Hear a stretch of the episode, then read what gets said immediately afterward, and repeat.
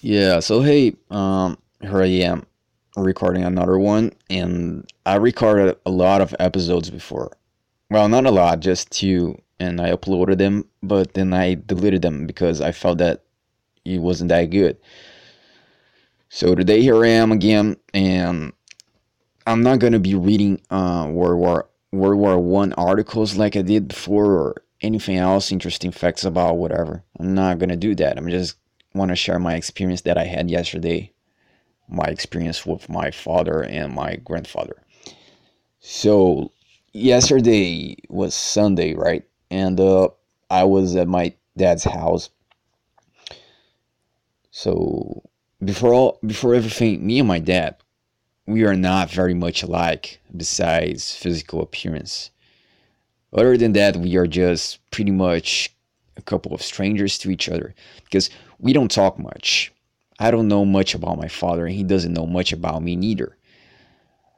And um, I always been afraid of him because he was a he was a very um, very how can I say this? He was a very I wouldn't say mad, but he was always angry with us back back when we were kids, me and my brother, my sister. He was always angry, so I I was always afraid of him, and still am, by the way, because um, whenever he sees me, I I can realize, I can point out that he has a look in his eyes that is more like uh, like he's judging me or criticizing me, because I know he you know pretty much anything that my brother does, he's like, okay, I like this. You did a good job. Well done, son. I love you. But whenever it's me, it is something else. He gets that look in his eyes, which is pretty much to criticize me and judge me without saying nothing.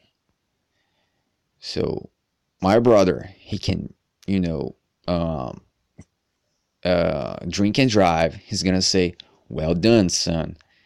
And I, doesn't matter what I do, doesn't matter how good it is, this thing that I do.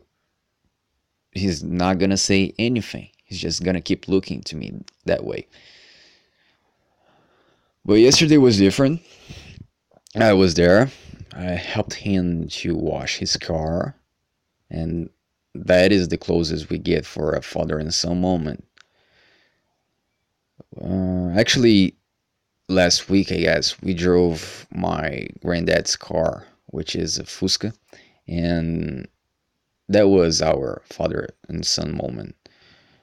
But but yesterday was different because I finally got his approval. I finally got his acceptance. I mean, it's not not for the rest of my life. It's pretty much it was pretty much briefly, but I got it. So and the point I want to make is that uh, to get someone's approval. So, as I finally got my father's approval for a brief moment, like I said before, I realized that I've been trying to get that my whole life. Since he and my since he and my mother they you know went went separate separate ways, I've been trying to get uh, my father's approval. And now that I finally got it, I realized that it wasn't really important that important because it was good, but it wasn't that important because it's not worth of life. It's not worth a life of your own just to get that because it doesn't matter much. I mean, mm, it's a good thing because he's my father and all, but it's not gonna define the rest of my life it's not gonna, you know, show me the light to go live a better life, a happy life, and so on. And my my grandfather is very much like my father. They are both judgmental and they both like to criticize. And he was there too and felt like I got his approval as well. And as of that, it still feels like something is missing. It didn't feel didn't feel much because there's all this emptiness left because I know it's gonna take some time for me to, you know, receive a uh, to get a well done son for, from my father again or something like that because just simply the way it is it doesn't show much so I don't get much and um, the point I want to make here is that you shouldn't live your life trying to get just uh, approvals, acceptance, and trying to impress someone. As cliche as it is, you just gotta be yourself. That's the key, that's the recipe to happiness. So, it's okay if you want to impress a girl sometimes. I mean, yeah, we all do some stupid shit like that, don't we?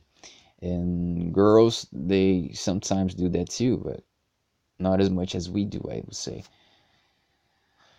And um, if you gotta, you know, lie about who you are just to get her to like you, then that's kind of that's kind of the problem. That's the root of all the problem, actually, because you are not being because you're not being who you are, and that for a long term is gonna be a problem because you're gonna you gotta wake up every day and pretend to be someone you are not. And someday the mask is gonna fall. You're not gonna be able to keep up with that lie.